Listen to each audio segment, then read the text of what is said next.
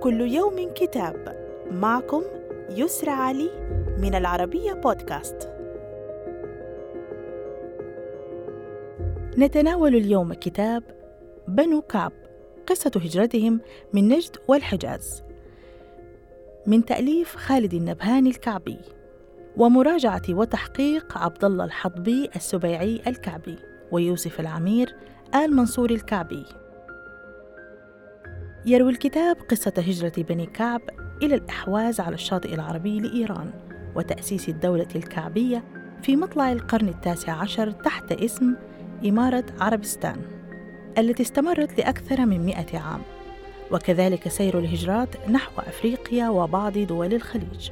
كما يتناول خلال ذلك الدور السياسي الذي لعبته قبيلة بني كعب التي كان من أبرز حكامها الشيخ خزعل بن جابر بن مرداوي الكعبي الذي تقلد الحكم في عام 1897 والشيخ خزعل الكعبي آخر حكام الدولة الكعبية.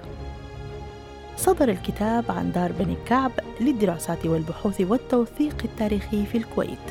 وإلى اللقاء مع كتاب جديد.